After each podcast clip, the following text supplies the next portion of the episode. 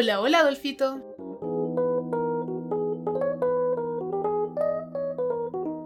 Hola Totito. Tanto tiempo. Sí, sí, perdón.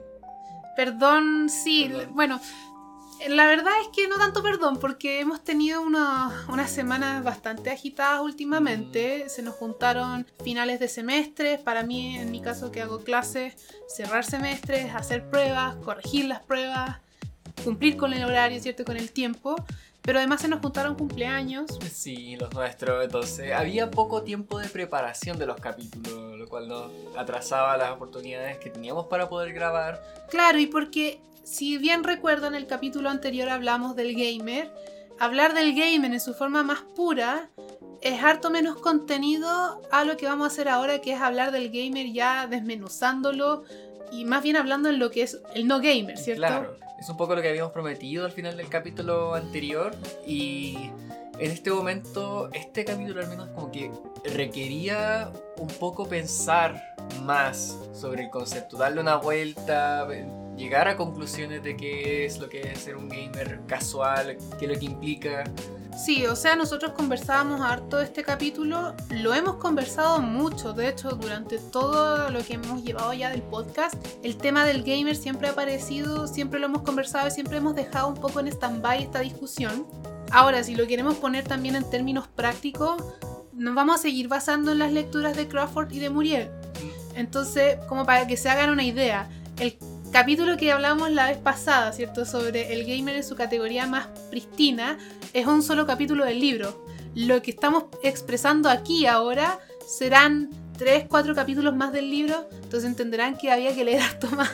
Claro, o sea, en el capítulo anterior de Crawford buscaba la introducción, el primer capítulo y el tercer capítulo, de cuál, quiénes son la audiencia y quiénes son los, quiénes son los que juegan videojuegos. Claro, En Muriel también vimos un solo capítulo. un solo capítulo, entonces ahora también requería ver al menos dos, dos capítulos más de cada libro Sí, fue, fue harta lectura. y además darle la vuelta, empezar a pensar las propias ideas, empezar a prepararlo. Y por lo mismo también hacer un poco, eh, entender en realidad que nosotros en el capítulo anterior del podcast hablamos montones. Y en realidad haciendo la comparación, ¿cierto?, entre lo que nosotros hablamos en tiempo y lo que uno se podría demorar en leer un capítulo de un libro, es muchísimo, es muchísimo más complejo. Se va en la conversación dando cuenta de que en realidad no es nada jauja escribir o hablar sobre esto que es gamer. Y ya lo habíamos dicho la, la vez pasada. Es un concepto, una categoría de identidad que está en problema. Porque está en crisis ya que no hay una definición única al respecto. Quienes se identifican con esta categoría podrían ser o no parte de esta idea pristina, pero también algunos autores incluso dirían que ya es una categoría que es inexistente, que ya murió, es una categoría muerta, no existe, no sirve. ¿Por qué? Porque todo mundo podría ser efectivamente gamer. Mm, Yo me quedé pensando hartas ideas después del capítulo anterior de qué es lo que significaba gamer. Me acuerdo mucho de cómo era el concepto de gamer o no gamer, ya el, lo que era en ese entonces el que te llamaran freak o nerd, porque antes ese era el que, el que era fanático de videojuegos. No era el gamer eh, deportista de videojuegos que vemos ahora. Anteriormente era asociado con con esta imagen caricaturesca de gordo, granudo, con lente y con una barba horrible en el cuello. Con la imagen de, no sé, el, el- gordo de las historietas de los Simpsons, cosas así. Ese es el, el personaje que antiguamente era rel- relacionado a los videojuegos. Ahora no. Y eso implica todo un cambio de una postura, de una... ¿Cómo te identificas? Si antes tú te veías a ti mismo así, tú te veías a ti mismo como la caricatura y por lo tanto te sientes, sientes ese rechazo, esa estereotipación hacia ti y los cambios que ha significado con el tiempo, cómo se han masificado los videojuegos, cómo ahora otras personas juegan los videojuegos que no, no corresponden a esa estereotipación. Son conflictos sumamente grandes. Claro, ahí quizás te adelantaste un poco a una de las ideas que se trabaja en el texto Muriel, que en realidad lo trabajan, lo trabaja parcialmente en realidad, porque no es el foco, digamos, de la discusión que le está escribiendo. Pero es una presentación justamente que habla de que hay, habrían algunos autores que escribieron ciertos artículos en los que expresaban que efectivamente la categoría gamer ya está muerta, porque se ha desgajado tanto esto que es ser o no gamer que ya incluye a un grupo mucho mayor de personas y esto también lo, lo menciona por ejemplo Ian Bogost en uno de, sus de sus libros en relación a la cultura porque el videojuego ya no es solamente una forma de entretención más, es algo que se ha imbricado mucho en la, en la relación cultural. Entonces, el lenguaje que utilizan los jóvenes es un lenguaje que viene de los videojuegos, que viene de una cultura de videojuegos. Claro. Por ejemplo, el cheese. ¿De dónde viene? Entonces, ese tipo de cosas, ¿cierto? El uso de los memes, por ejemplo, también está muy implicado con los videojuegos. Y lo que pasa finalmente es que, en términos culturales, el videojuego ha adquirido un lugar tan predominante que ya no podemos decir el videojuego le pertenece a algunos y a otros no, porque es un lenguaje compartido, son símbolos compartidos, son entendimientos, son sensaciones, emociones, son gráficas, por ejemplo, es música, es mucho más que solamente jugar.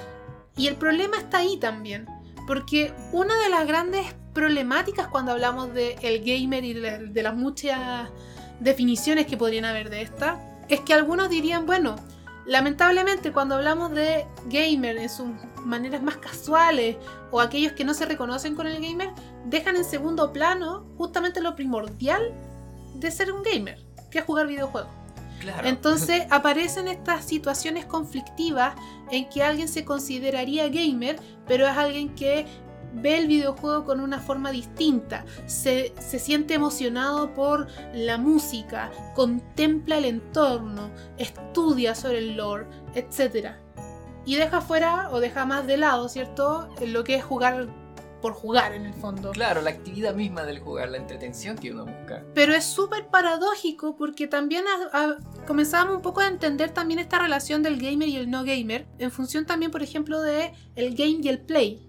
Porque alguien que juega videojuegos como gamer juega en función del game, ¿cierto? Que es este juego con más reglas, que es un juego serio. Uh -huh. Versus que el que juega videojuegos de manera más, entre comillas, play o poco serio, que vendrían siendo todas estas personas que además dicen que en realidad son mucho más serios, ¿cachai?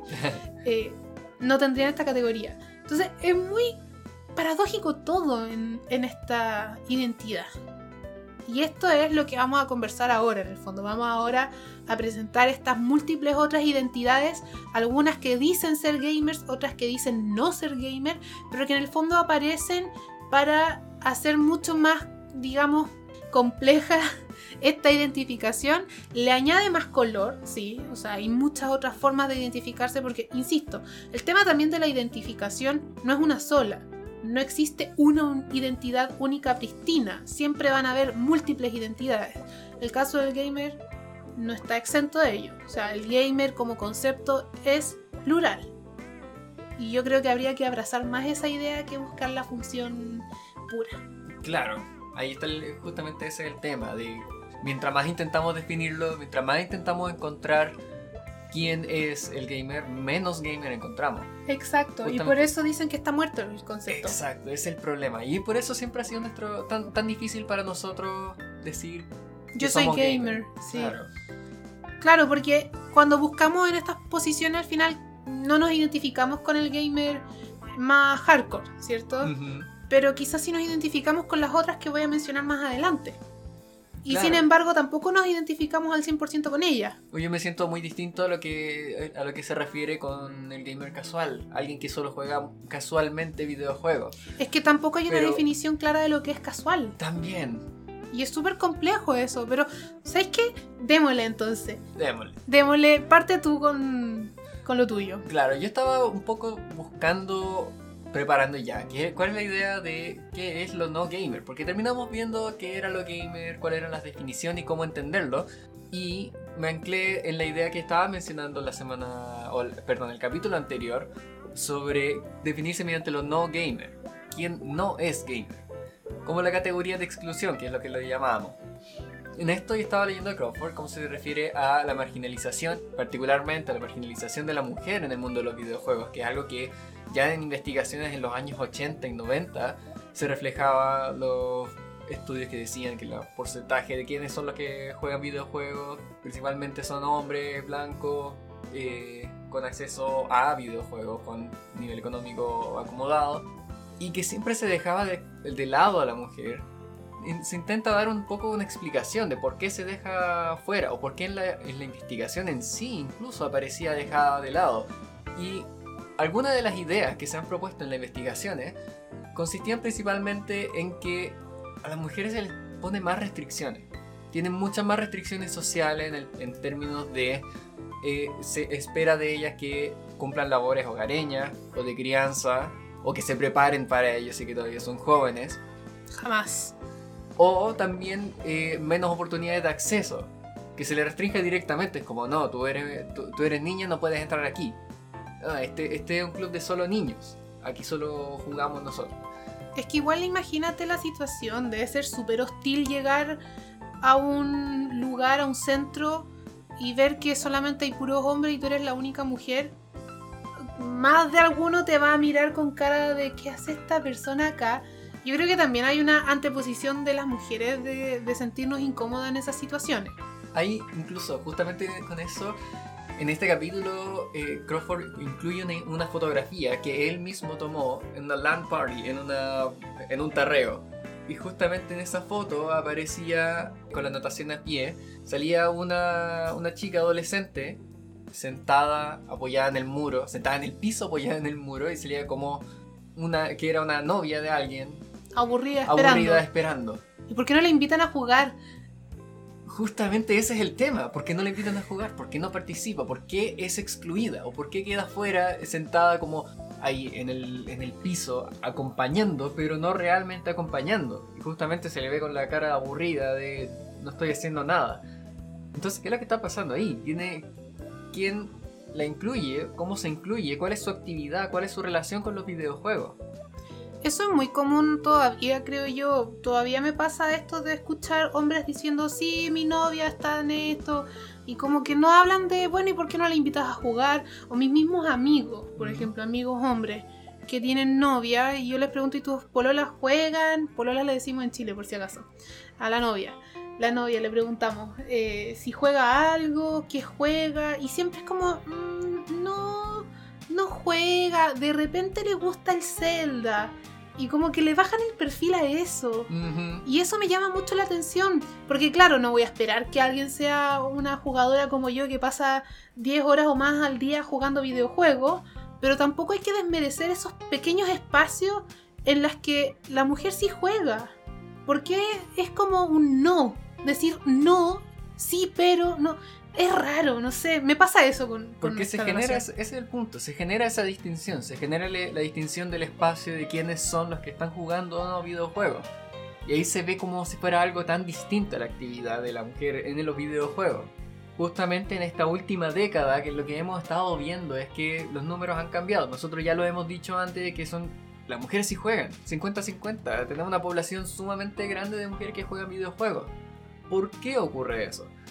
Empezamos a ver una expansión de los videojuegos más casuales, entre con comillas, del mismo autor, y que pueden ser un poco más, más de actividad, como los videojuegos musicales como Guitar Hero, Rock Band o Just Dance, que incluyen a otro tipo de población. Claro, el antiguo Dance Dance Revolution. El Dance Dance Revolution, o juegos que se pueden tener en, en, la, en el hogar, que tú puedes tener en tu en, en, una habitación, que puede ser compartido por más gente, o que juegos que son más de de fiesta, por ejemplo, como Mario Party, que puedas compartir con otro, o los Wii Sports. Creo que lo dijimos en algún momento, pero gran parte del tema de la socialización de los videojuegos ha sido también pionera Nintendo. Yo creo que Nintendo ha hecho un muy buen trabajo en la inclusión del videojuego para toda la familia, sin discriminar. Y eso es fundamental porque efectivamente vemos que las consolas llegan al hogar, pero como hay juegos que son para la familia, ya no se discrimina si la familia es de un niño o de una niña, por ejemplo. Entonces, porque pasaba, pasaba la idea de que en los comerciales tú veías como a las niñas para Navidad se les regalaba muñecas y a los hombres se les empezaba a regalar, si no eran armas o figuras de acción, videojuegos, por ejemplo. Justamente, entonces esa, esa expansión se fue ocurriendo en las casas y también ya la última década, post 2010, empezamos a ver la masificación de los teléfonos inteligentes, tenemos muchos más juegos para teléfono, que son distintos a lo que teníamos antes, que era solo Snake. tenemos videojuegos en nuestros celulares que están acompañándonos todo el tiempo o en las masificaciones de las plataformas de redes sociales, como lo es Facebook. Todos los juegos que emergieron en Facebook, como Mafia World o Farmville, que están por todos lados, fue un boom sumamente grande. Como hemos repetido, también Candy Crush estaba literalmente en todas partes. Es que está, está todavía. Está todavía, y justamente estos son los juegos que uno empieza a ver como más casuales. Se les llama juegos casuales porque no, los, no se le no se juega de la misma manera que, que se esperaría del gamer. Pero ahí ocurre algo curioso, porque al final tú empiezas a estudiar quiénes son los que juegan estos videojuegos o cómo los juegan, y al final terminan ejerciendo patrones de, de juego que son tal como un gamer de lo más serio. O sea, de repente alguien que juega Farmville puede pasar 8 horas al día jugando Farmville en su, celular. Tiene un ritmo más inconsistente. Toma el celular, lo hace algo y lo deja. Pero al final le dedica tanto tiempo y tanta seriedad a su juego como cualquier otro jugador serio. Y justamente eso nos contrasta un poco con la idea del jugador serio, con el casual, con el hombre jugador serio versus la mujer, la mujer casual. Que al, final son tan dedicados a los videojuegos como uno como el otro. O sea, claro, yo lo, lo, pongo en este sentido porque también me ha pasado con amigas que juegan juegos en el celular, por ejemplo, y que de repente te dicen como, ay, ¿qué hora es? Ya pasaron 20 minutos, tengo que hacer esto, porque tenía que esperar 20 minutos para ver si, no sé, salía un dragón de un huevito o se le recargaba la energía, que es lo que nos pasaba también cuando jugábamos Brave Frontier, por ejemplo, que teníamos que esperar para recargar la energía y ya está listo, vamos a jugar. Y, efectivamente, ese esperar, me imagino casi como hacer una FK en Minecraft, por ejemplo. Bueno, ahí también, entre, entre paréntesis, digo, más o menos también ojo con Minecraft, porque lamentablemente para muchos ojos de gamers, el Minecraft sigue siendo también un juego casual o un juego McDonald's. De ahí voy a hablar qué, a qué me refiero con eso, pero. Pero claro, también hay una tendencia a pensar que los juegos serios son los juegos de carácter más bien competitivos y no prestamos atención a la seriedad que para uno puede ser, pucha, tener un bonito restaurante. Claro, en ese juego de, de, restaurantes. La fábrica de guaguas. Como le decían amigos. Pero eh, final, claro, ahí, ahí nuevamente aparece esta idea como del gatekeeper, que habría alguien que dice como, esto no es lo suficientemente serio, por lo tanto no eres gamer. ¿Sabes qué me recuerda algo que mencionaste, un concepto que también hablaba Crawford, de el cinismo de algunos de los videojugadores serios. Y eso es porque hay muchas de las actividades que uno realiza en un videojuego que las suele realizar el jugador serio, se suele ver como una actividad de jugador serio, pero es justamente una actividad de no jugar o dejar de fuera el videojuego. Eso es el estar AFK o el hacer, eh, el explotar algún glitch que te aumente algún nivel de habilidad. Recuerdo que mencionaba un ejemplo de un juego en el cual si tú usas una habilidad de stealth, de estar escondiéndote, subes de nivel esa habilidad y que había un punto en particular en que si tú te quedabas parado por horas, tu habilidad iba a subir de nivel mucho.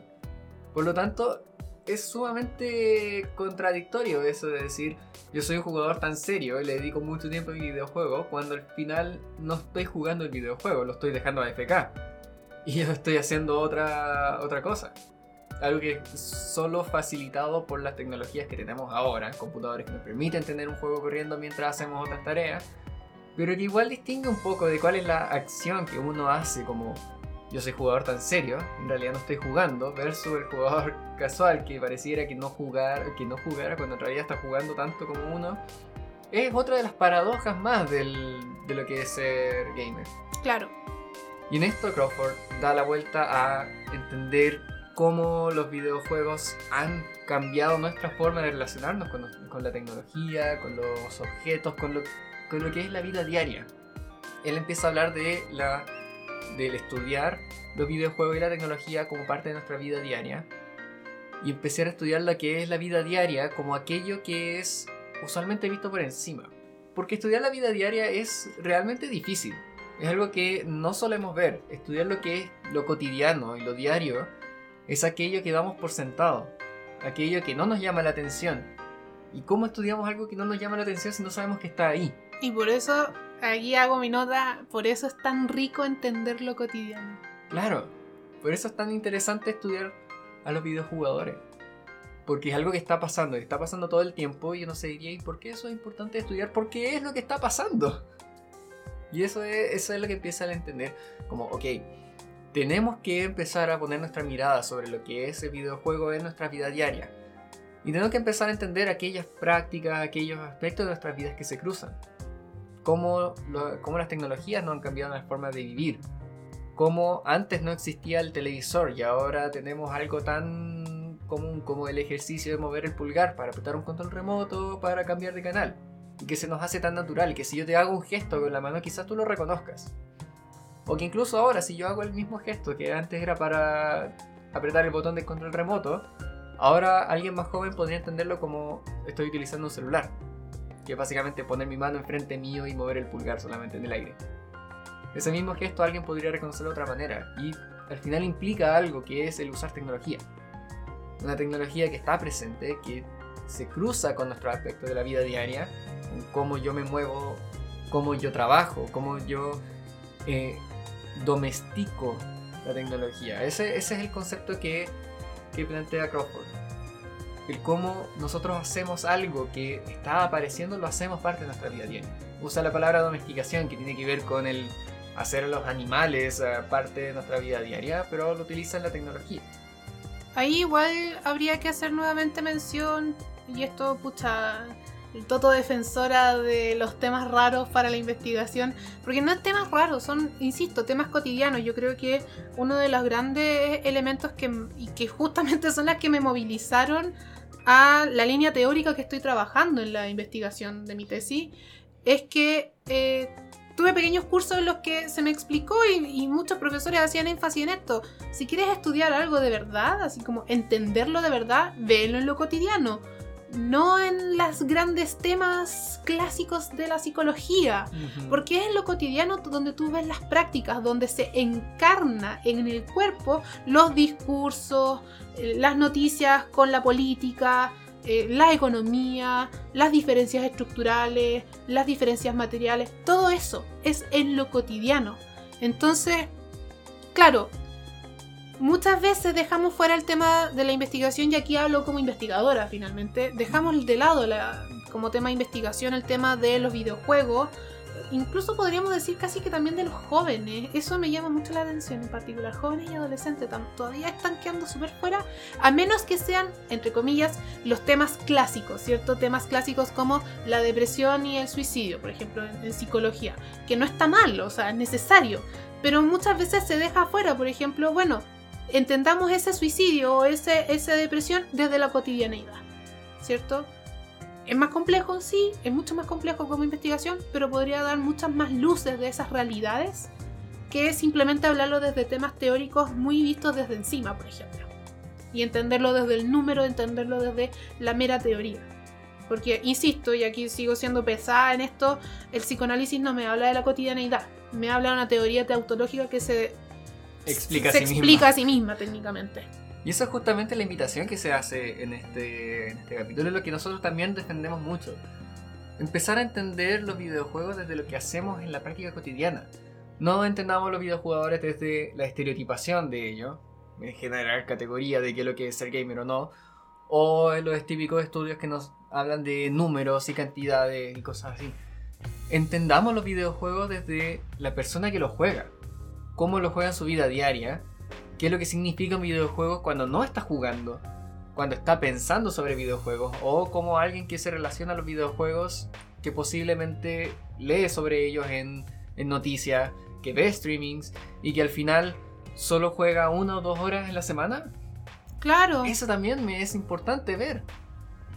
Y en eso también agregar que muchas veces las metodologías de repente cuando hacemos investigación también nos frenan. Una de las cosas que a mí más me ha gustado últimamente en el desarrollo de mi investigación es que me siento súper libre en escribir en mi estilo.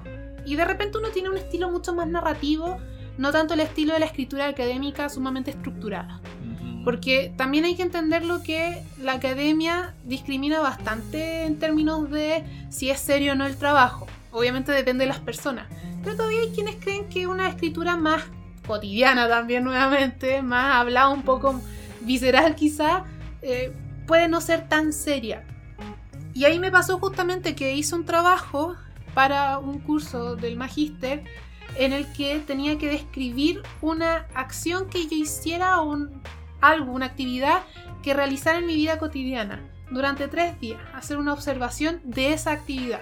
Y es súper interesante porque de repente tú dices, bueno, ¿qué hago en mi día a día? Ya, ¿qué hago en mi día a día? Trabajar, pucha, qué fome. Quizás algo diferente, no sé, ver televisión. Ya, en mi caso era jugar videojuegos, era porque era- eh, es como lo que hago en realidad por diversión, por trabajo, por lo que sea, ¿cierto? Y el tema que ahí uno se empieza a dar cuenta, bueno, autoobservarse, observar la propia experiencia y describirla es muy enriquecedor porque te empiezas a dar cuenta de distintas formas de entender, por ejemplo, mi relación corporal y cómo esa ha cambiado. Entonces, por ejemplo, yo siempre en, en clases cuando les comento a mis, a mis estudiantes respecto a estas relaciones, ¿cierto? De la configuración del sujeto, desde el punto de Michel Foucault, siempre les hablo que los, los cuerpos son sumamente dóciles. Y ahí me di cuenta de, wow, qué dócil es mi cuerpo. Porque yo antes jugaba con puro joystick y nunca en mi vida había jugado con, con teclado. Y ahora naturalmente, en muy entre comillas, el naturalmente, descanso la mano izquierda en la posición de gamer, en el, técnicamente. En el, WSD. Sí. Y es muy interesante porque incluso no estoy escribiendo nada, no estoy haciendo nada, solamente mi mano está en reposo en esa posición.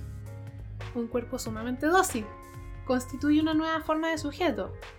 Y eso es muy interesante de ver porque es una práctica cotidiana en la que yo no me daba cuenta de qué tan naturalizado tenía algo que hace dos años atrás no existía para mí ni cagando.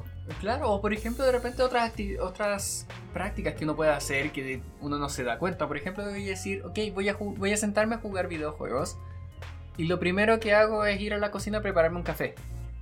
¿Qué relación tiene eso que me, que me prepara un café antes de ir a sentarme a, a jugar videojuegos? ¿Por qué siempre lo hago?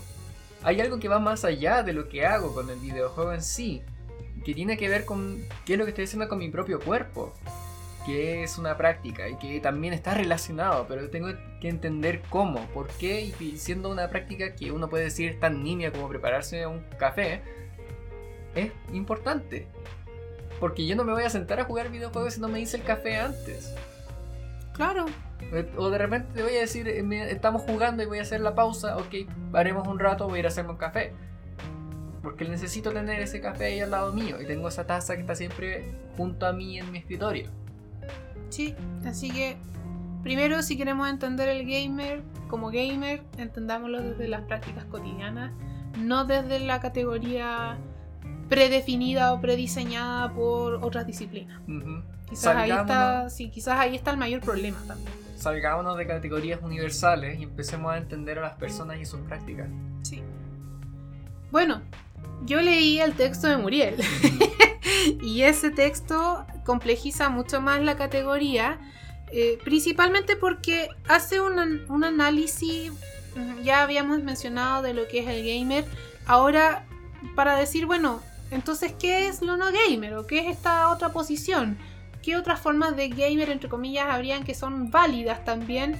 y que finalmente empiezan a desdibujar los límites de la categoría monolítica pura, ¿cierto? Eh, y finalmente nos damos cuenta de que en realidad existen otros tipos de gamer, pero que complejizan aún más la identificación y llegamos a nada. Mm. Sí, ese, es el- ese es lo problemático en el fondo, que empezamos con una categoría tan rígida y llegamos a nada. Y él habla de distintos tipos de gamer o distintas relaciones gamer, ¿cierto? Les pone la categoría gamer, pero es muy interesante, como yo les mencionaba la vez pasada, este libro se basa en unos artículos que se presentaban y que después la gente comentaba. Entonces, claro, el, el autor le pone el título gamer casual, pero inmediatamente llegan los, eh, los gatekeepers a decir eso no es gamer, ¿cierto? Mm. Y, y es muy interesante cómo se da eso. En, en ese caso, eh, recomiendo muchísimo este libro si les interesa leerlo, es Identidad Gamer de Daniel Muriel. La cosa es que empieza a hablar de las distintas formas de ser gamer que a los gamers más monolíticos les molesta, les duele, les perturba. Y que son las formas que empiezan a movilizar y a dar cuenta de que en realidad eso que decíamos como gamer no es tan así como creíamos. La primera efectivamente es el gamer casual, Y el gamer casual en términos simples en realidad refiere principalmente a la oposición del gamer monolítico en términos de la dedicación y la pasión por el videojuego. Entonces un gamer casual se entendería como aquella persona que era la que mencionábamos, por ejemplo, que jugaba celular, ¿cierto? Que juega un ratito, ¿cierto? Cada 20 minutos quizás, cada vez que revisa el celular. Solamente juega cuando va a trabajar, por ejemplo, en el trayecto de la micro o en el metro, ¿cierto? Y por lo mismo no es alguien que se eh, sienta muy apasionado por el videojuego en sí, entonces juega por jugar por entretenerse. este, este es el jugador por entretención en el fondo, para hacer algo en el tiempo libre y por lo tanto no está comprometida con el juego en sí, que se supone que un gamer tiene que comprometerse con su juego, ponerse la camiseta por el equipo y todas esas cosas más o menos estereotípicas que ya hemos hablado. Lo que problematiza esta categoría en términos del gamer puro principalmente es el género y las estadísticas, que ya lo veníamos mencionando, porque aparecen las mujeres. Las mujeres son las principales gamers casuales. ¿sí? O sea, a la gente gamer más monolítica le duele si les dicen que la señora en la micro juega videojuegos. Se van a reír de esa afirmación. Claro, me imagino así como la misma señora en la micro, ¿cierto? Como esta señorita, esta viejita del meme, como con una cara como, ah, ya, me imagino a esa señora jugando en el computador cachando nada, ¿sí? Pero eso nuevamente es un estereotipo que viene de una noción de gamer sumamente pura y no considera nuevamente la multiplicidad de cotidianeidades de muchas personas, ¿cierto? Entonces, esto es lo que viene a problematizar esta categoría de, gamer. El tema es que se tiende a pensar que las mujeres y las personas mayores en particular no juegan videojuegos, ¿sí? Se, se tiende a pensar que estas categorías o estos grupos no van a jugar videojuegos o no ocasionalmente, ¿sí? Eh, y si lo hacen, no son gamers, no son... Por eso yo decía, yo no soy gamer, no puedo ser gamer porque de por sí, por ser mujer, no entro en la categoría, ¿sí? Tiene que ver con esta noción. Y principalmente lo que distingue a las personas entre jugar el videojuego y la identificación. Porque si bien tú puedes jugar Candy Crush, quizás no te identificas con la categoría o no identificas el jugar videojuegos como algo importante para tu vida. Yo quizás ahí diría que está el primer problema. O ahí podríamos entender las primeras luces de para dónde va el, concepto, la idea de la identificación. Porque ¿de qué sirve establecer identidades si nadie se identifica con ellas? ¿Cierto? Entonces quizás ahí podríamos entender, bueno, hay formas de ser gamer que dependen más bien de cómo nos identificamos y eso implicaría abrir la categoría. Porque puede que alguien definitivamente diga, juego solamente Candy Crush y soy gamer, soy Candy Crush profesional. claro. podría ser. Sí. Pero si lo ponemos desde el punto de vista monolítico, no. O sea, está el gatekeeper que dice no. Porque también se, se discriminan juegos. Claro. Entonces, yo propondría entenderlo así como un tema de identificación consciente, que una persona conscientemente diga, bueno, ¿sabéis qué? Sí, yo soy gamer, pese a que juego 5 horas al día Candy Crush. Si me identifico como tal, ¿por qué no? Sí, esa es como la primera propuesta. Entonces, el ser gamer o no ser gamer dependería más bien de quién se reconoce como tal y no tanto de la categoría del juego, del género del juego, el tipo, ¿cierto? Las mecánicas que tenga, eh, sino más bien cuánto te identificas con la categoría, ¿sí? Ahora eso, de cuánto te identificas uno con la categoría, deriva en otros problemas y en otras formas de entender lo gamer.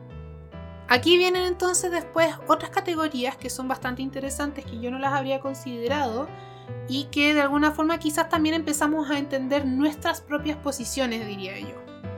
Primero menciona la del gamer foodie connoisseur o gamer y videojuego como cultura. Después hace un capítulo en el que habla de el, entre paréntesis, no, gamer cultural intelectual, que es bastante similar al, al connoisseur, pero voy a hacer las distinciones. Pero me pareció interesante esta idea porque él toma una analogía que alguien hace en los comentarios, que en el fondo eh, menciona que uno puede ser un foodie, ¿cierto? Una especie como de sibarita que, que, come comidas deliciosas, ¿cierto? Prueba comidas del mundo, le gusta la comida thai, le gusta la comida china, no sé. Lo más especial de lo especial, ¿cierto? Eh, pero esa persona no va a comer McDonald's. ¿Sí? Ya, él pasaría algo similar con el videojuego. Un gamer free conocido sería este gamer, ¿cierto? Que juega múltiples videojuegos, los explora, los conoce, pero no va a comer McDonald's. O sea, no juega necesariamente FIFA o no juega únicamente el Call of Duty o no juega únicamente el Minecraft. ¿Sí? Porque estos juegos vendrían siendo los juegos McDonald's. Uno puede comer McDonald's una vez al mes quizá, pero no todos los días. Entonces, para este tipo de gamers, ¿cierto? Lo primordial es entender cómo el videojuego se ha introducido de manera tal en la vida, en la vida cultural, ¿cierto? Que ya se, se, integran otras prácticas, escuchar música de videojuegos, los OST, ¿cierto? Eh, hacer fanfic o fanarts, por ejemplo, eh, ilustrar, ver lugares, qué sé yo, eh, contemplar, ¿cierto? Lo mencionábamos antes, la idea de la contemplación, por ejemplo. O participar en discusiones, participar en foros, participar en... Claro, todo ese tipo de... Todo ese, claro, porque tú el, usar el póster, pero ya no el póster como un póster, sino como, como un cuadro propiamente tal. Todo ese tipo de cosas empiezan a ser entonces prácticas que dan cuenta de una mayor eh, cercanía cultural con el tema de los videojuegos pero que introduce además la idea de que un verdadero gamer juega muchos juegos. Cambia tipos de juego constantemente. Puede que le guste uno más que otro, pero siempre está probando algo nuevo. Y no se mantiene en los juegos entre comillas comerciales o McDonald's, que serían solamente jugar el Call of Duty o solamente jugar el GTA o solamente jugar Apex o solamente jugar en Minecraft. ¿Sí? Porque y habría, y eso también lo mencionaba muy interesantemente, es un hecho que si tú comes McDonald's todos los días vas a tener problemas de salud, ¿cierto? Eh, y es interesante hacer... que se haga esa, analogía. Sí, es bien interesante ese tipo de analogía. Este es el gamer entonces que no ve el videojuego como una sola entretención, sino que lo ve como una cultura, ¿sí? Ahora, lo interesante que propone el análisis es que esta figura de gamer va a promover la exploración y la vivencia del gamer de manera mucho más amplia, pero al mismo tiempo tiene cierto afán más bien elitista y sumamente pedante. Entonces esa misma noción pedante, ¿cierto? Limita inmediatamente aquello que puede ser o no más simplista. Entonces esta forma de ser gamer, ¿cierto? Deja fuera también juegos. Y deja fuera entonces las posibilidades de que existan otras formas de gamer. Entonces nuevamente nos encontramos con una categoría que parecía ser amplia, y que finalmente limita muchísimo, ¿sí? Entonces, aquí también vemos otro problema, que aquello que es lo central en ser gamer, que es jugar videojuegos, queda en segundo plano. Porque tú puedes jugar videojuegos, pero no solamente videojuegos, o sea, no solamente juegas a ellos, tienes que escuchar música, tienes que probar otras cosas. Tiene que ser un tipo particular de videojuego, no puede ser cualquiera. Claro. Entonces también ahí empezarían a dejar fuera o dejar de lado otros temas que es justamente jugar. O sea, ya no puedo jugar Minecraft, que es uno de los juegos que más disfruto porque eso no me hace gamer. Te hace niña rata. Me hace niña rata. Sí. Oye, los niños ratas son la... O sea, ya crecieron lo, que hace un par de años les decían niños rata, ahora solo que juegan Fortnite y Among Us. Y son gamers. Claro. Los niños ratas son gamers. Bueno, y luego, después de esta misma categoría, como yo les decía, menciona también la categoría de el no gamer, ¿cierto? Eh, cultural intelectual, que eh, este vendría siendo otra analogía en el fondo. Si el furry conocido es el que juega videojuegos por probar, ¿cierto? Eh, como el que, no sé, esta típica idea de juntas de amigos de vamos a probar todas las hamburguesas ricas en la ciudad, ya, el, el no gamer, ¿cierto? Cultural intelectual vendría siendo directamente el crítico de comida o el crítico del videojuego. este, este es el que le pagan por ser, por ser digamos, crítico. Y en ese sentido habría cierta cercanía de un gamer que también utiliza el videojuego más allá de la mera contemplación y el mero juego, sino también que sería una herramienta para, por ejemplo, la academia, de estudio, ¿cierto? Eh, para hacer periodismo, etc. Entonces aquí es cuando uno empieza a decir, chuta, estamos medio, medio complicados porque en particular esta categoría parece ser más cercana a lo que hacemos nosotros. O sea, nosotros somos gamer y todo, pero todo el rato estamos teorizando respecto al videojuego desde nuestro punto de vista eh, profesional, ¿cierto? El problema que tiene esta categoría, y por eso está el entre paréntesis no, es que precisamente estas personas son las que menos se consideran gamers. es desde acá, sí, es muy triste. está hablando nosotros. Sí, está, es muy chistoso porque aquí estamos nosotros, parece. estas son las personas que inmediatamente se dejan fuera de, de- de esa categoría. Cumplen todas las categorías anteriores, cumplen con todos los requisitos. Juegan videojuegos, estudian videojuegos, viven videojuegos, comen videojuegos, pero no son gamers. No se identifican como tal. Y es desde aquí que aparece la figura y la discusión respecto al concepto de gamer como un concepto muerto. Porque precisamente por lo mismo, ¿de qué sirve, cierto, ser un estudioso contemplativo del videojuego, por ejemplo, si eres malo en el videojuego? ¿Eso te hace gamer o no te hace gamer? Ahí empiezan a aparecer problemas de, bueno, quizás sabes mucho del videojuego, sabes toda la historia, pero no eres capaz de pasarte un tutorial. Lo que pasaba con Cuphead. Y, y es para reírse, es vergonzoso, ¿cierto? Claro. Pero eso eso- ya nos empieza a poner una categoría, bueno, ¿necesito ser bueno en un videojuego? Eso fue toda una pregunta en es- en cuando ocurrió ese, ese incidente. Se preguntaba mucha gente. ¿Las personas que hacen review de videojuegos tienen que ser buenos en los videojuegos? ¿Te gusta una- un review de videojuegos si es que lo hace una persona que es muy buena si lo hace una persona como tú? Claro. Y ahí también aparece otro problema que viene a complejizar aún más la identidad. Yo creo que es un tema que quizás nosotros no vamos a tomar en, en gran relevancia en este momento, pero sí mencionarle, yo creo que esto lo he escuchado en distintos podcasts, en distintos comentarios, en toda parte, independiente de la época, el Gamergate. El Gamergate fue precisamente uno de los contextos más grandes en los que se problematiza la identidad gamer y principalmente porque aparecen ciertas figuras, ciertos como los Game Gator, que vendrían siendo más cercanos a esta noción monolítica y que es muy curioso, es de muy de ultraderecha, es muy conservadora, o sea, es la figura nazi del videojuego.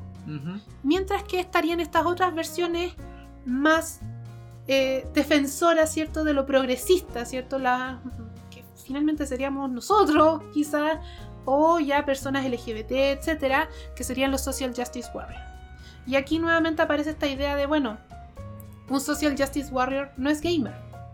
Claro, es- dentro de la categoría del gallo conservador. Porque el conservador te va a decir, no, tú no eres gamer, tú no eres el que estaba, el que estaba ahí. Tú eres el que estaba afuera siempre, el que me discriminaba a mí cuando yo era. Yo era rechazado, ahora yo te rechazo a ti. Porque tú te quieres meter en mi mundo. Yo diría, todavía no es tan así el- esa discusión. Yo diría que esta idea es más que nada la, la mantención efectivamente de el gordo granudo, o sea, la mantención del y el reconocimiento del gordo granudo. Pero es bien complejo esto porque finalmente el mismo Gamergate viene a destruir también el concepto. Claro. Gamergate generaba toda esta pelea respecto de qué queremos nuestros videojuegos, nosotros como desde la postura de, los de, los que generaron todo el conflicto.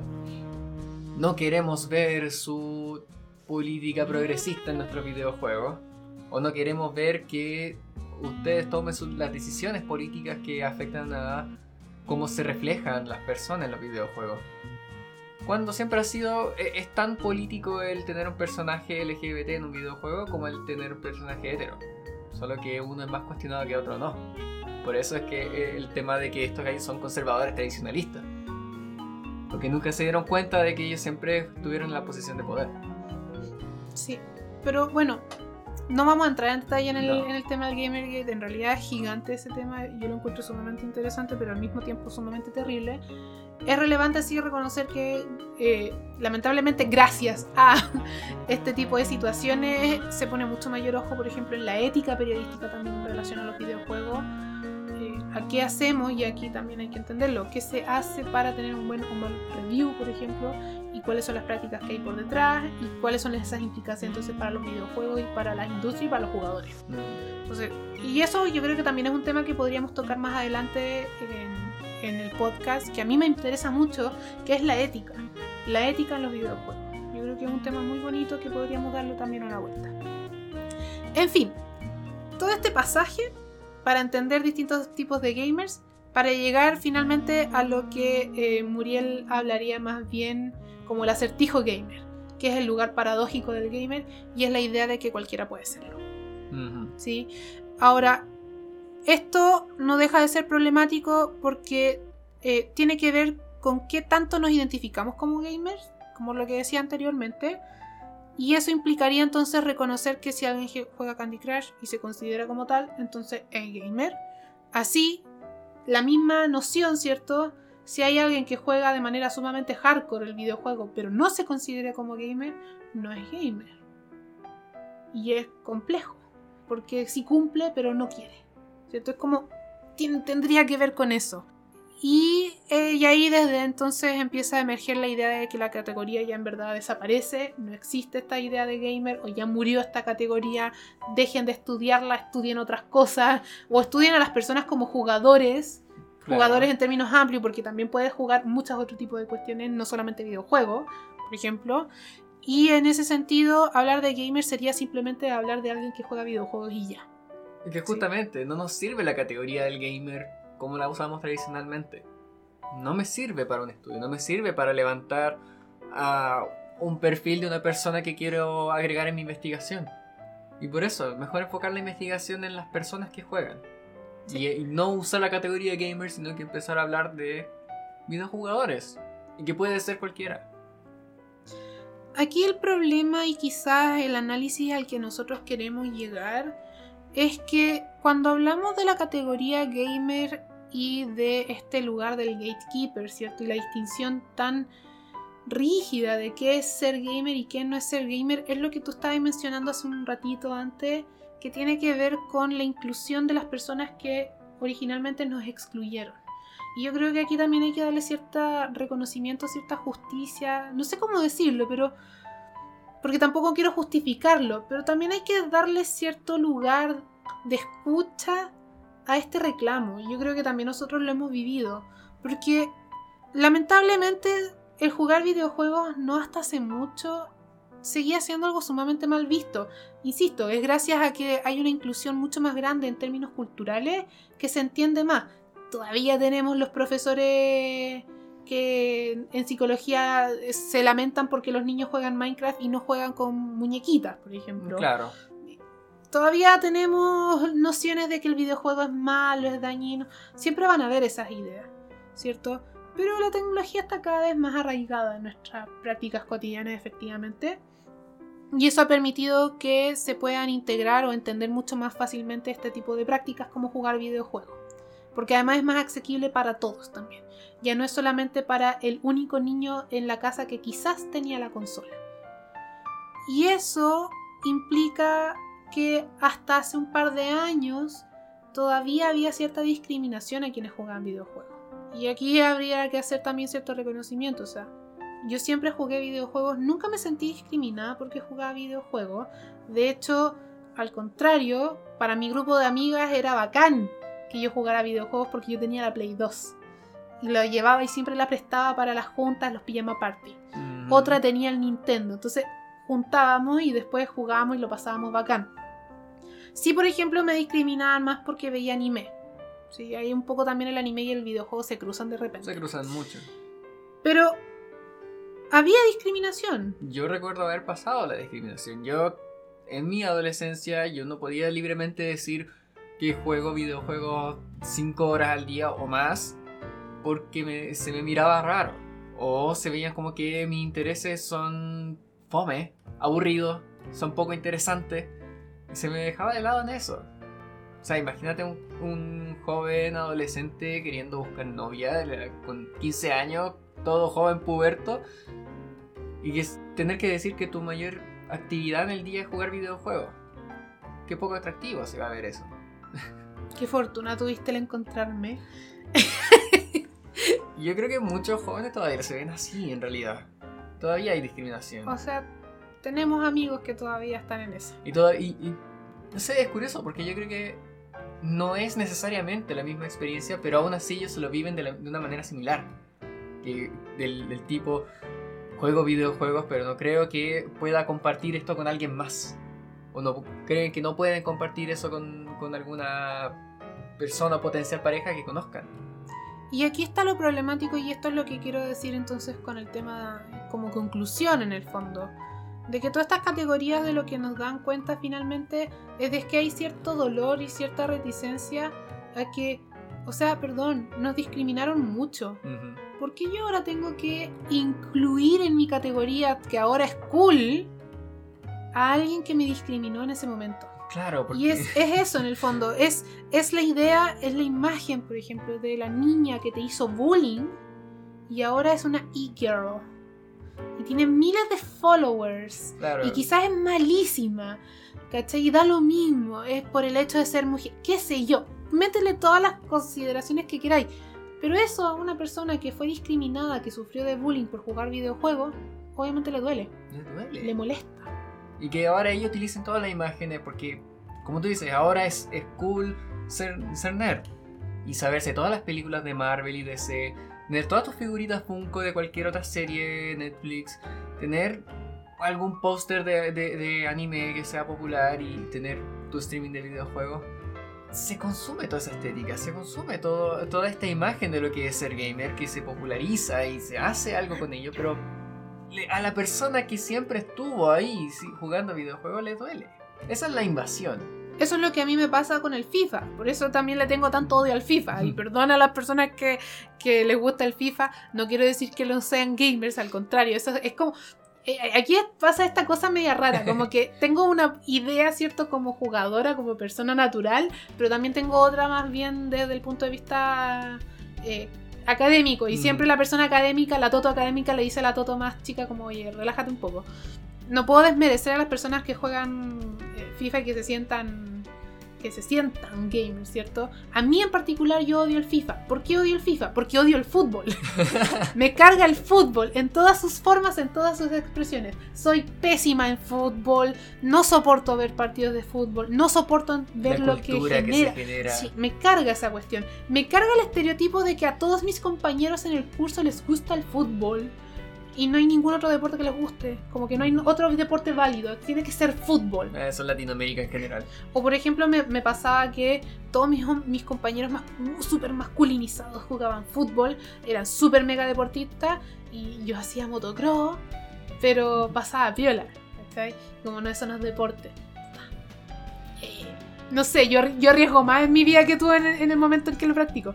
Pero ese tipo de cosas, ese tipo de comparaciones, el fútbol siempre era como, nuevamente, es como el discurso hetero, es el discurso...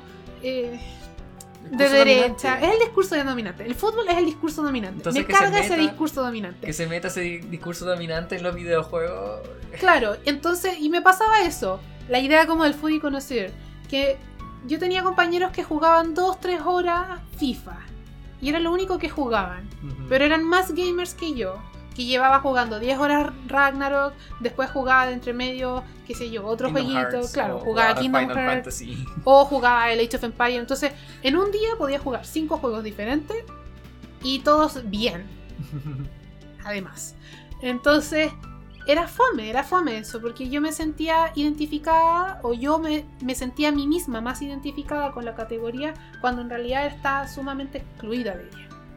Y ese, ese, de, de ahí viene mi, digamos, mi, mi molestia con el FIFA. Y tiene que ver también con esta idea de los estereotipos. Eh, la típica película gringa, ¿cierto? Glee, por ejemplo. La misma. Glee est- estereotipa muy bien a los personajes, eh, el grupito de las populares porristas, el grupito de los, de los futbolistas, ¿cierto? El grupito de los nerds, etc. Es eso. Es que el tipo que constantemente, desde su posición de poder como futbolista estrella, te agarraba y te tiraba a la basura, es que ese tipo, de pronto, hace exactamente las mismas prácticas que tú y se identifica con tu misma categoría. Pero él nunca sufrió la discriminación, tú sí. Ese es el dolor. Ese conflicto, claro. Eso es lo que cae en los gamers. Y eso yo creo que es lo más complejo y es desde ahí que viene esta idea del gatekeeper. Y quizás desde ahí también podrían explicarse muchas formas de griffin. Y eso es lo complejo. Entonces, ¿por qué tendría que yo incluir ahora a quienes a mí me excluyeron con tanta violencia antes? Sí, de ahí vendría esta, esta noción. Ahora, esto no significa que vamos a justificar el odio, ni la mala onda, ni nada, al contrario, porque justamente uno de los temas que menos se ha estudiado, pero que ahora ha agarrado mucha fuerza en realidad, menos entre comillas, porque de hecho creo que este último mes he visto por lo menos cinco libros nuevos en relación a este tema, es justamente la inclusión de los movimientos LGBTI en eh, videojuegos. Libros específicamente sobre personas queers jugando videojuegos, que a mí me llama mucho la atención. Y que vienen nuevamente a romper con estas categorías. Porque si antes hablamos del gamer desde el hombre blanco, ¿cierto? Después hablamos de los casuales y de otras formas de gamers y incluimos a la mujer. Bueno, hay más que solo hombre y mujer. Sí. Entonces, abramos también la categoría a eso. Abramos también a movimientos, por ejemplo, afro o movimientos asiáticos también. Porque nuevamente la figura gamer sigue estando muy centrada en el hombre europeo o en el hombre norteamericano. ¿sí? Siempre está muy centrada en eso. En ese mismo sentido, bueno, abramos la, la cultura latinoamericana. Nos falta, nos falta entender eso. Y esas agrupaciones van a problematizar aún más con la categoría. Entonces, mi propuesta es no entender la categoría del gamer como necesariamente una categoría muerta o como un concepto que no habla de nada. Por el contrario, del mismo modo en que pasa con la psicología, es una categoría plural. Una categoría en conflicto. Es una categoría en constantemente conflicto, es una categoría sumamente plural y habría que abrazar esa pluralidad, Claro. entenderla. Al final lo que uno tiene que hacer y empezar a- a- al meterse en esto, dentro de los estudios, es no buscar las definiciones, es entender ese conflicto y ver que, ok, si es una categoría en conflicto, ¿cómo empiezo a entender las distintas realidades desde ese conflicto? ¿Cómo empiezo a estudiar a la persona que juega videojuegos casualmente desde la noción de que sea tan conflictivo identificarse como gamer o no? O la, la idea de que alguien, no sé, si quiero hacer un estudio sobre la actividad de un streamer, entenderlo también que ese streamer también está pasando por todos los conflictos que, que configuran la- lo que es ser gamer. Sí, y ahí también quizás incluir, y esto, esto lo hago en clase, de esto lo evalúo en clase, tienen prueba mis estudiantes ahora con este tema, que yo una de las, de las principales cosas que les digo a mis estudiantes es que la psicología es plural y parte de esa pluralidad y nuestra tarea como psicólogo es entender las relaciones entre el determinismo y la libertad. ¿Qué elementos de la psicología determinan algo y qué otros elementos también permiten cierta liberación? Porque la psicología surge con ciertas nociones también de emancipación y liberación, pero en ello también responde a intereses sociales, intereses intelectuales o intereses políticos que controlan. Con esta categoría pasaría un poco más o menos lo mismo. Pasaría esta idea de que hay ciertas formas determinantes de ser, pero otras formas que son también más liberales, que permiten mayor eh, entendimiento, digamos, de ser uno, ¿cierto? Y en ese sentido podríamos decir, claro, la categoría gamer podría ser muy bien entendida como una tecnología del yo, Mm. como propondría eh, Foucault, por ejemplo. Pero también limita. Y es por eso, nuevamente, conclusión de casi todos los capítulos, que si vamos a entender la categoría gamer, entendámosla como el ensamblaje. Y es algo que está constantemente cambiando. Y que cambia además también según las cotidianeidades de cada uno. Entonces, nuevamente, no es una categoría única, es No. sumamente plural. Depende de las prácticas, depende de los contextos, del lugar donde vives, del nivel socioeconómico, depende de todo. De todo Sí. ello que atraviesa nuestras vidas. Y eso es lo que me gusta en el fondo. ¿eh? Eso es lo que, y eso es lo que quiero hacer con, con el trabajo que estamos realizando en la tesis, con ojalá un futuro doctorado, ¿cierto? Claro. Ampliar las categorías, entenderlas desde estos puntos de vista, hacer relaciones también con otros elementos que muchas veces quedan fuera, por ejemplo la noción del cuerpo, la relación cuerpo-máquina, también muchas veces queda fuera. Y no entendemos que en nuestra cotidianeidad hay usos con la maquinaria que podrían ser muy naturalizadas, ¿cierto? La idea, la misma idea de la postura, la postura gamer, con, la, con la espalda encorvada hacia adelante y lo... las manos Las puestas manos en una puestas posición sobre- específica. Todo ese tipo de cosas. Es bien interesante también que podríamos empezar a, a incluirlo también y ampliar estas nociones porque nuevamente puede que yo no tenga la postura gamer pero juegue muchos videojuegos con control por ejemplo Ujú. y me hace menos gamer jugar con control O la idea de esos estudios que se decían que en algún futuro vamos a tener los dedos más largos porque nos estamos acostumbrando, nos estamos desarrollando con los controles. claro podría ser nunca se sabe o sea eh, sí suena súper estúpido y las ilustraciones eran ridiculísimas Claro. pero insisto el cuerpo es sumamente dócil. El cuerpo se dociliza muy fácilmente y se adapta muy bien también a los entornos según los contextos. Entonces, lo dejo en duda. No con la imaginería que aparece ahí como casi, Dedos alienígenas. claro, como de brujas. no, pero tampoco es como que tu dedo va a crecer el doble. Me imagino como con suerte dos centímetros más. Y el pulgar se va a adaptar a, a- a mayores ángulos y se va a poder mover más porque... Claro, o es como decían que el dedo meñique del, de- eh, del pie va a desaparecer, o algún día nunca más no vamos a tener más lóbulos acá en la oreja o la nariz. ¿Y cuántos años? O sea, no es como que en una generación vaya a pasar esto. Los cambios, las evoluciones corporales son de miles de años. sigan, tratando. Sí, sigan proponiendo. Nos hacen la, la pega más entretenida esta- estas nociones.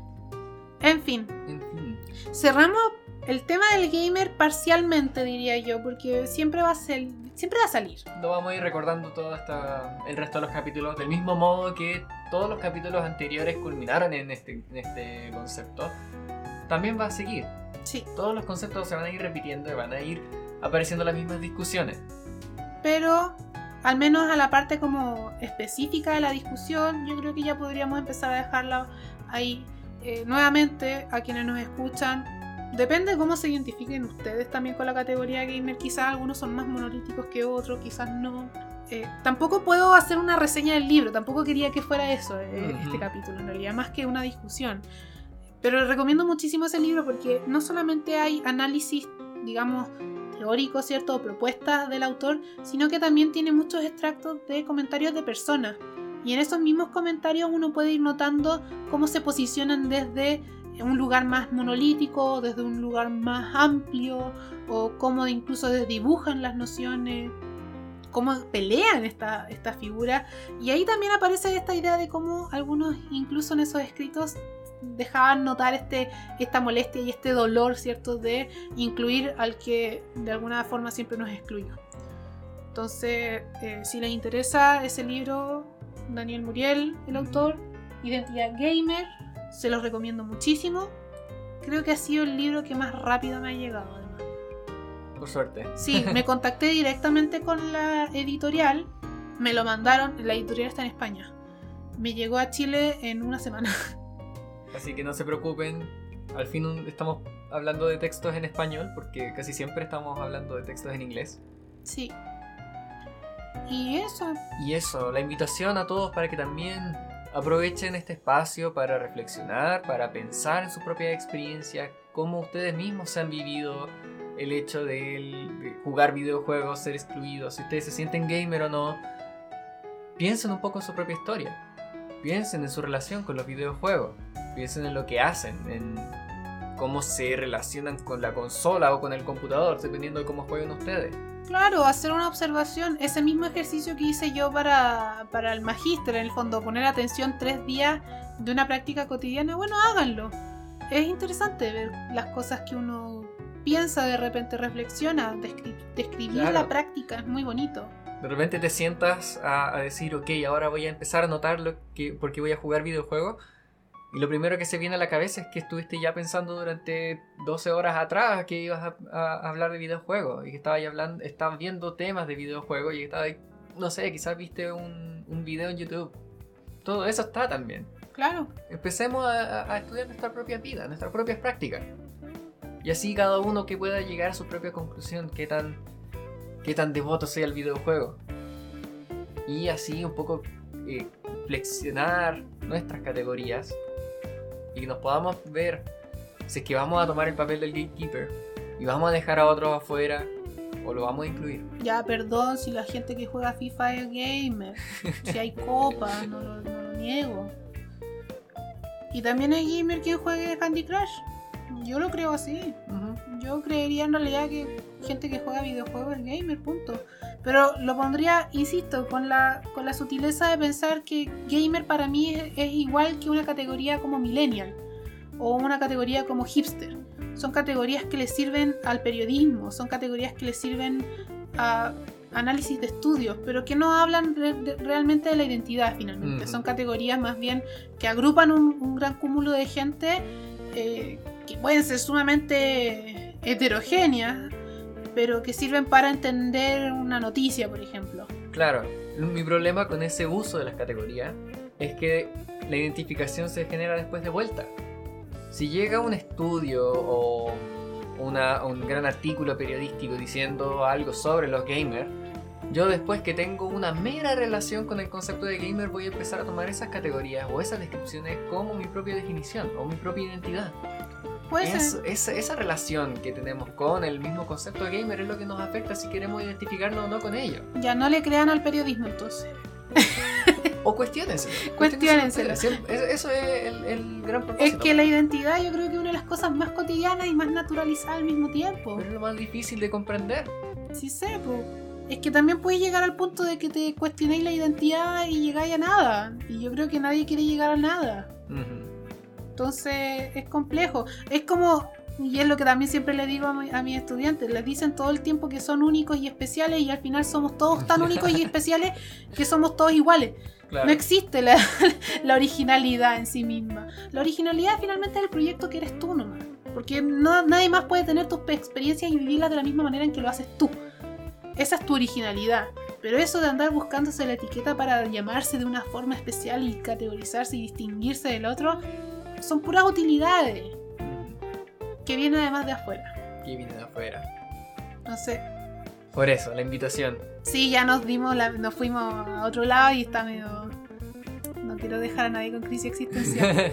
Sí. Por eso yo digo que la Toto es Toto. ¿Qué es la Toto? No tengo idea. Da lo mismo, la Toto es Toto. Dejémoslo ahí. Con todas las construcciones que existan, todas las crisis existenciales que ella tendrá, etc. Usted es Adolfito, porque siempre que le pregunto cómo se llama usted me dice Adolfito. Es lo más tierno que hay. Pero ustedes sean ustedes, pregúntense más que nada, bueno, qué es lo que ustedes entienden por gamer, se conocerían ustedes como gamer, se categorizarían de esta manera, Eh, a quiénes dejan fuera, a quiénes no dejan fuera. Háganse esas preguntas, tan, tan entretenidas. Y eso. Y eso, pues, si tienen alguna crisis existencial pueden quejarse en nuestro mail gamingciencia.com y también pueden dejar un comentario en el formulario que eh, tiene habilitado Adolfito, ¿cierto? Ujú. Y nos estaremos viendo, espero que la Escuchando. próxima semana, pues Adolfo. Sí. Pongámonos las Aunque pilas y vamos con el... Sí, pues lo, lo dejamos bien ahí tirado. Ya, pues Adolfito, ya pues Toto. Fue un gusto hablar contigo de nuevo. O Nuevamente disculpa por, por el atraso a todos los que nos escuchan. Pero estamos de vuelta. Estamos siempre pendientes de esto. Y vamos a seguir. Sí, vamos a seguir. Porque nadie nos para. Y se viene más. Se viene más. Chao. Chao.